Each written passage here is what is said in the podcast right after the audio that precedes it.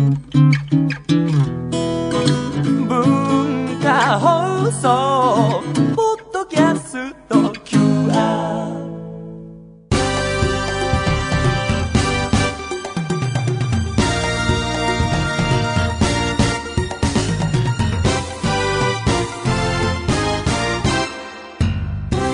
えー皆さんこんばんは。内山聖輝のワンクール。パーソナリティの内山聖輝です、えー行ってきましたよ台湾。先週の放送で、えーの時に、えーちょうど日本からリアルタイムでは帰ってくるぐらいだったんですけども、まあ、先週の放送ではあの地球の歩き方片手にまあ番組まあまあそんなに数やってるわけじゃないですけどこの番組史上一番内容の薄い回というか ぼんやりしたねあのーものをお届けしたんですけども今回はね行ってきてのあれなんでね今週も台湾スペシャルということで2週にわたって お送りしようと思うんですけどもね。日本寒いですね。やっぱりこういうのは言っとかないとね。海外2泊しかしてないんですけどもね。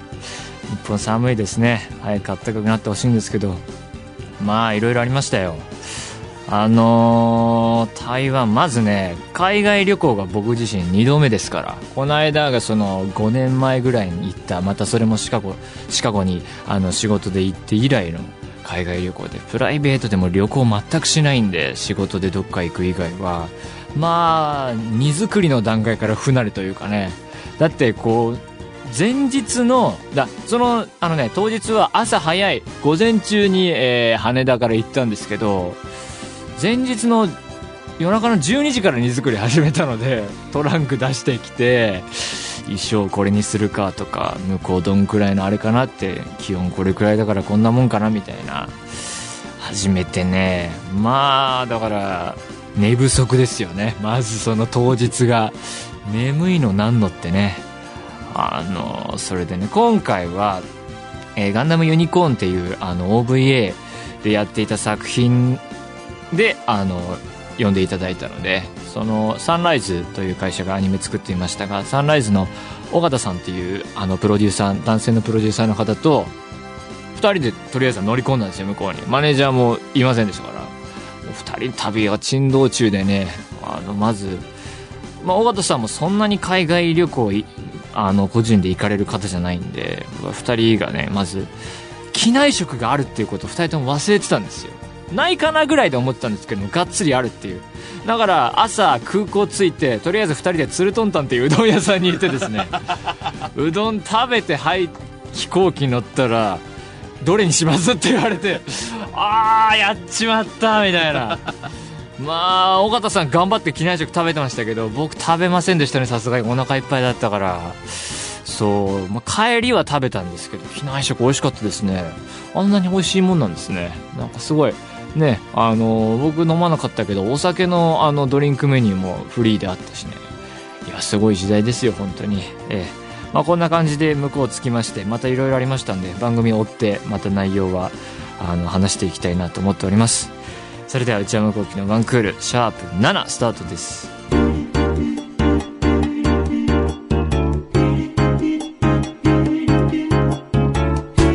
内山聖輝のワンクール。えー、それではお便りを紹介していきたいと思いますまずはラジオネームジュリーさん内山さんこんばんは。初めてお便りを投稿させていただきます。先週台湾で行われた機動戦士ガンダムユニコーンのステージサイン会に行ってきました。アニメの制作や収録の裏話をたくさん聞けましたし、特に生アフレコのコーナーで内山さんの演技に心震えてすごく感動しました。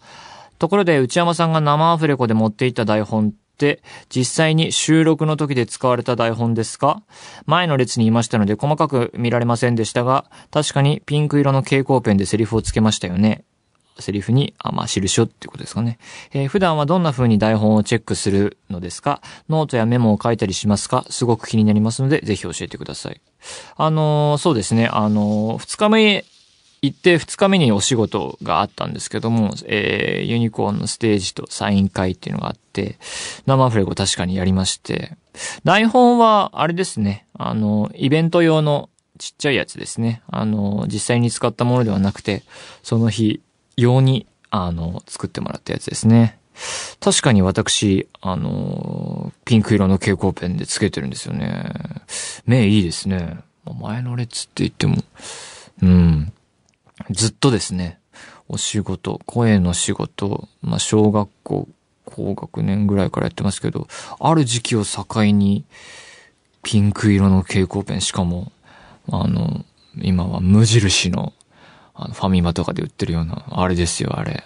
あの、あれをずっと、ボールペンもね、あの、この、ジェットストリームっていう、えーユニって書いてありますね、のね、この同じやつをね、インクを買ってですね、家に常備してあるんですけど、この何色だ ?1、黒、青、緑、赤、え4色、プラスシャーペンがついたやつをね、ずっと同じの使ってますね。ジェットストリームはね、本当に書き味が素晴らしいですね。これ使ってる人結構多いと思うんですけどね。これ皆さんボールペン使うときおすすめですよ。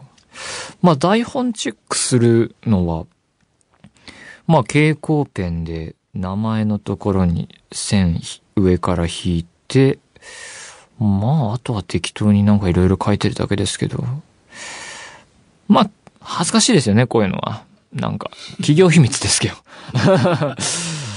まあでも、たまにこう、同業者というか同じ声優の人に、あの、見られると、割と僕は細かく書くタイプらしくて、あ、すごい色々書いてるね、みたいなこと言われますけど、確かに人によっては全く何も書かないで、綺麗に、あの、やってる人もいると思うんで、まあそれぞれやりやすい形がね、あると思いますけど、確かに色々、なんか適当なことをね、書いてますね。なんだ、なんなんですね。癖ですよね、こういうのは。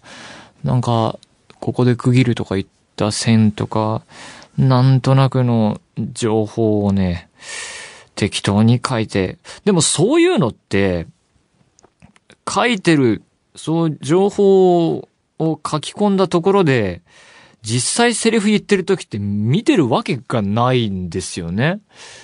で、なおかつ、あの、やってる時ってあんまりまあどう見てるかとか考えないですけど、あの、半暗記みたいな。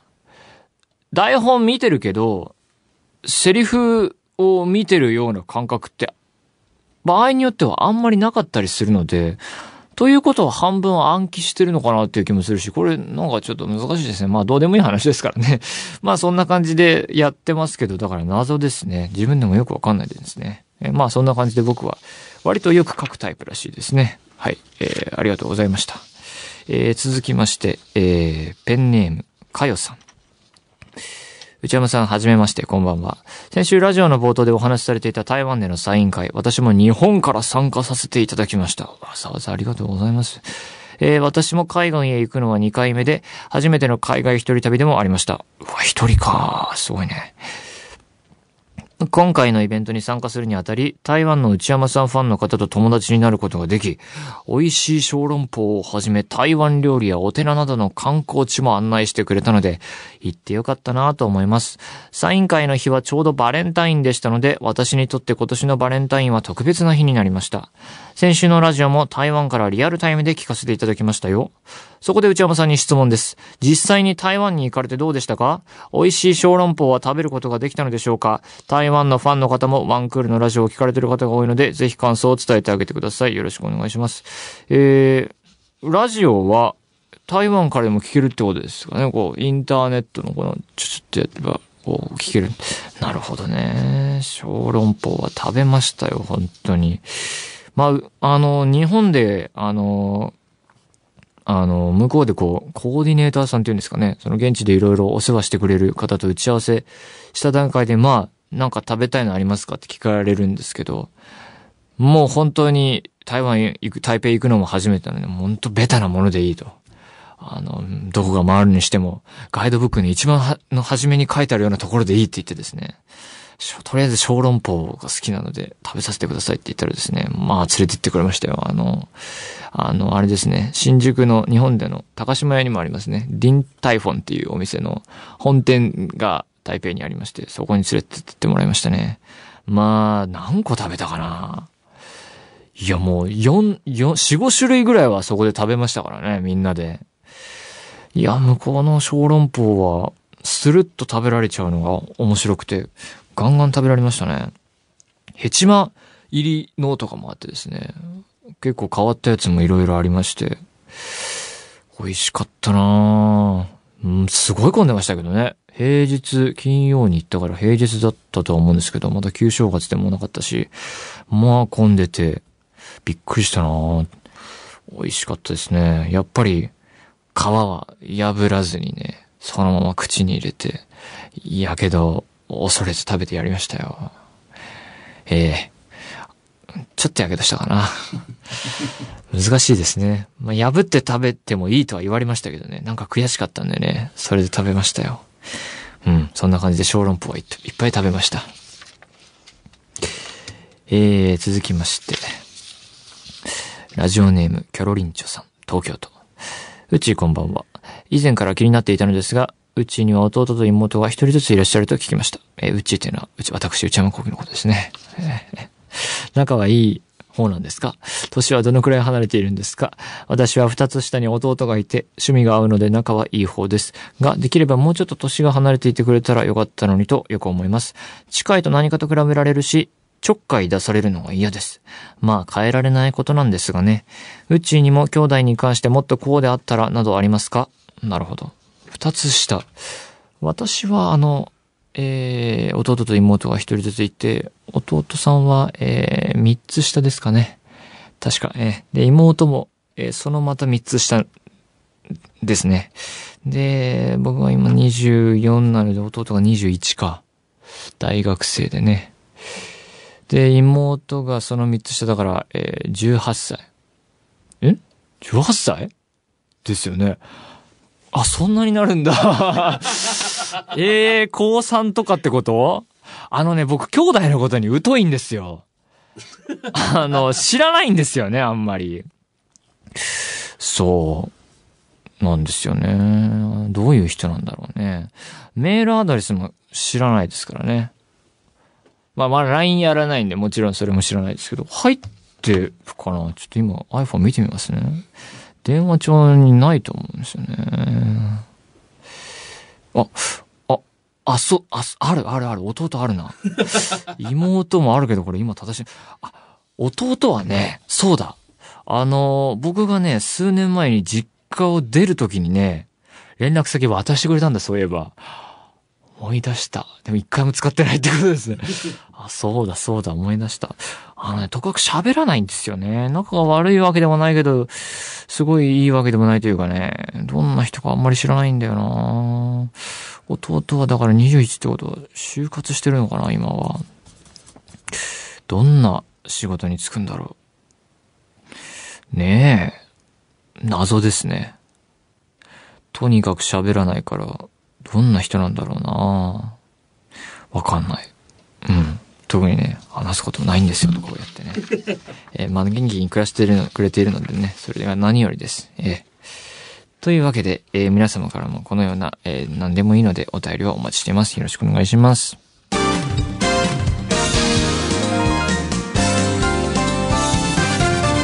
内山幸喜のワンクール続いてこちらのコーナーです。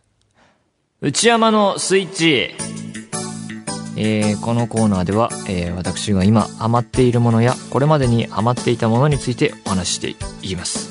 今日のテーマは台湾スペシャルパート2 まあパート1はね、あの、先週お届けした、えー地球の歩き方を読むっていうコーナーだったんですけど、読んで、どうそれを活かして、えー現地でどう過ごしてきたかっていうのをね、今週、えーハマっているものとして、えやっていこうかなと思っているんですけれども、えー、ドタバタの準備で、えー、向こうに乗り込みましてね、着いてすぐね、まあ、台北の空港に着いたんですけども、まあ、やっぱりあったかいですよね。最高気温が、えー20度超えてましたから、いた日は全部。最高ですね。あのー避暑地の逆は何て言うんですかね。寒さを避けるって聞いたことないですね。まあ、でもそれの回あるなと思いますよね。あったかいところに行くっていうのは寒いの本当に嫌なのでね。いいですね、あったかいところは。ええいいなと本当に思いましたね。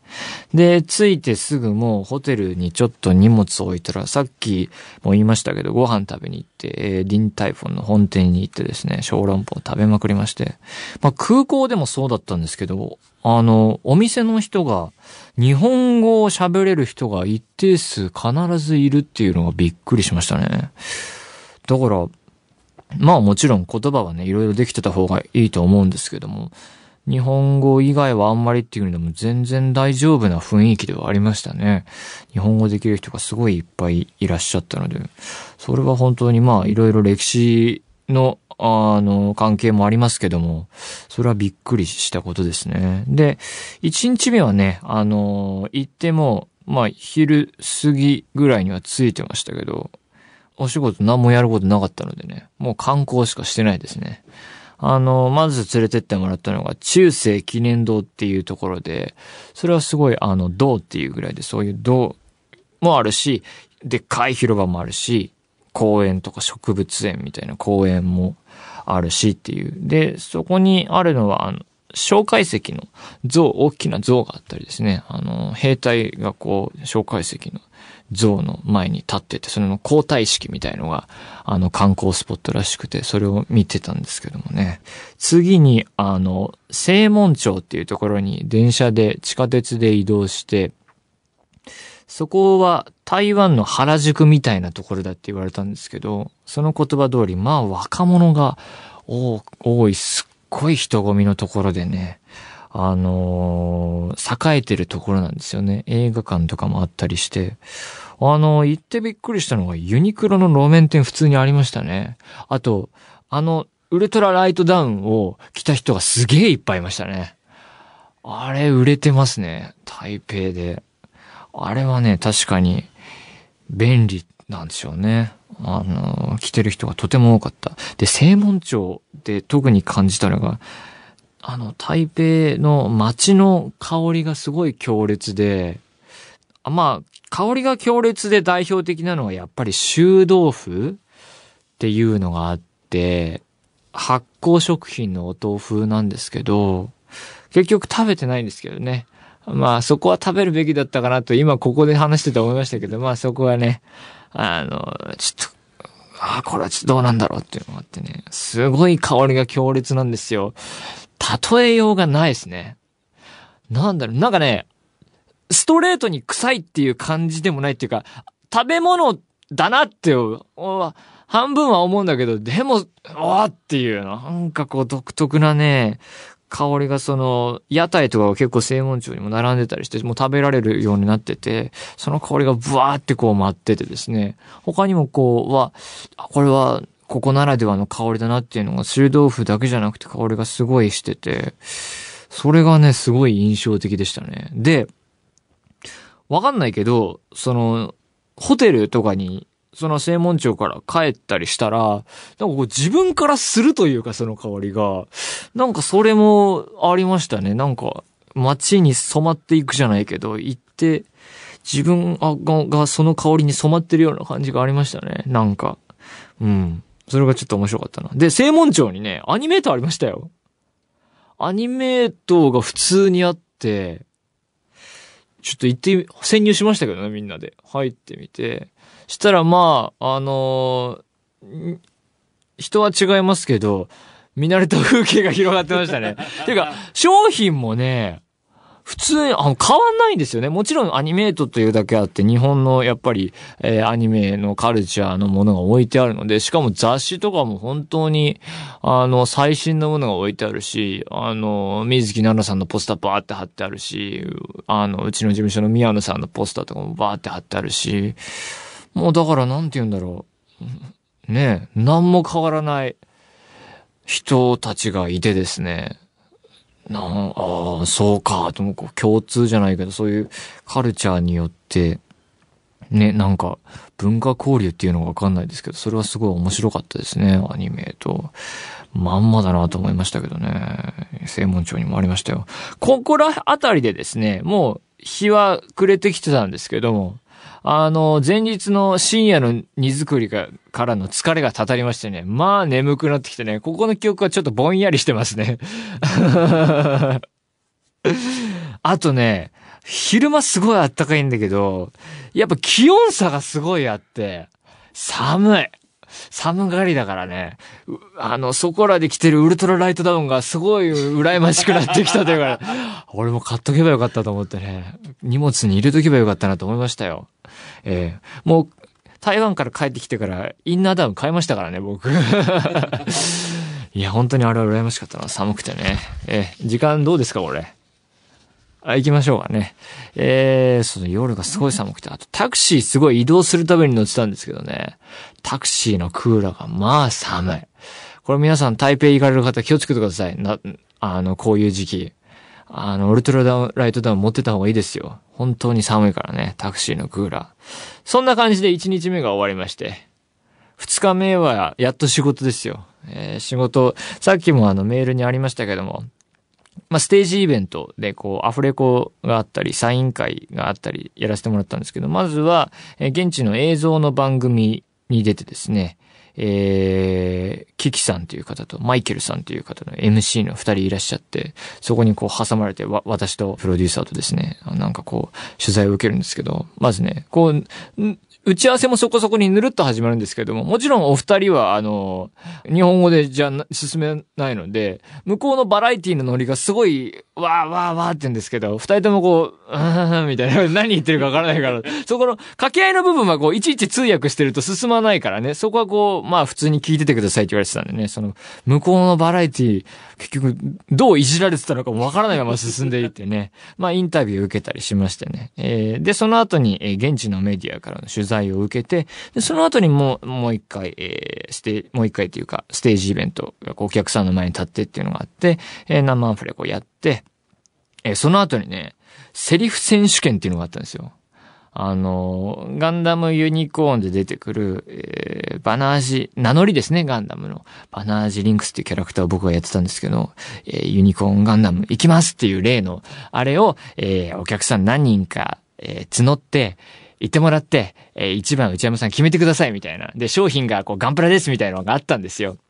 で、僕がくじ引きでこう、ボールを引いてその番号整理券何番の一つで5、6人選んでやりますって言ったんですけど、その時打ち合わせの段階で、それいきなり選んだら恥ずかしがってこれ声出ないんじゃないの？って言ったら、向こうの会社の人が、いや、台湾の人は、すごい、はいはいはいはいっていう感じでやりますから、ちょっと日本人とそこは文化が違いますよって言われて、あ、そうなんだ。ちょっとカルチャーは違うんだなと思って。で、実際こう弾いて、出てきたら、もう自己紹介の段階ですげえ恥ずかしがってて、話と違うみたいな。まあ声出てなくて。でも、いや、なんとかで、えー、キキ、キキさんという方が、その番組に続いて、その司会をしてくださったんですけど、もっと声出さなきゃダメだよとかいう感じを、おそらくは言ってたんですけど、恥ずかしがってね、そら当然だよね、いきなりこう呼ばれてさ、あの、自己申告じゃなくて、くじで選ばれたわけだからね。出てなくてね、かわいそうなことしたなと思って、俺がその立場だったら絶対恥ずかしいもんって思って、そんな中、その、みんな恥ずかしがってたんだけども、最後の一人の40代ぐらいから、あのメガネかけた男性がね、自己紹介の段階で、えー、お名前は、諸星当たるですって日本語で言い出しましてね。あれですよ、あの、うるせえ奴らのね、キャラクターの、なんだこの人はって。その人が人一倍声出てるんですよ。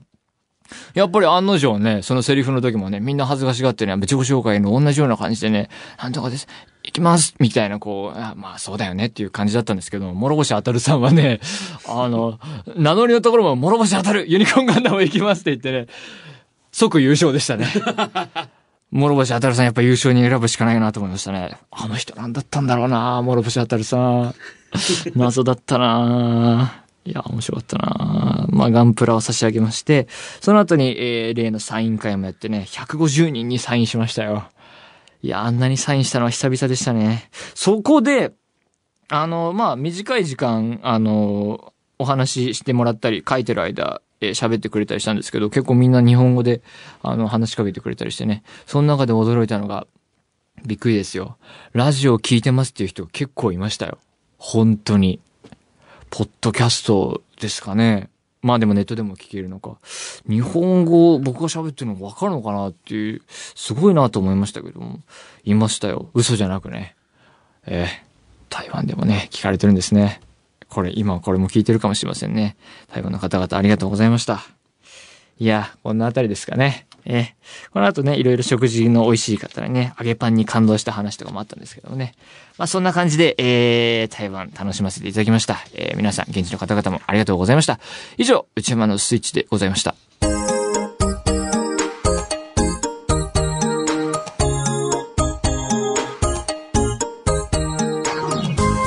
内山コーヒーのワンクール、そろそろお別れのお時間です。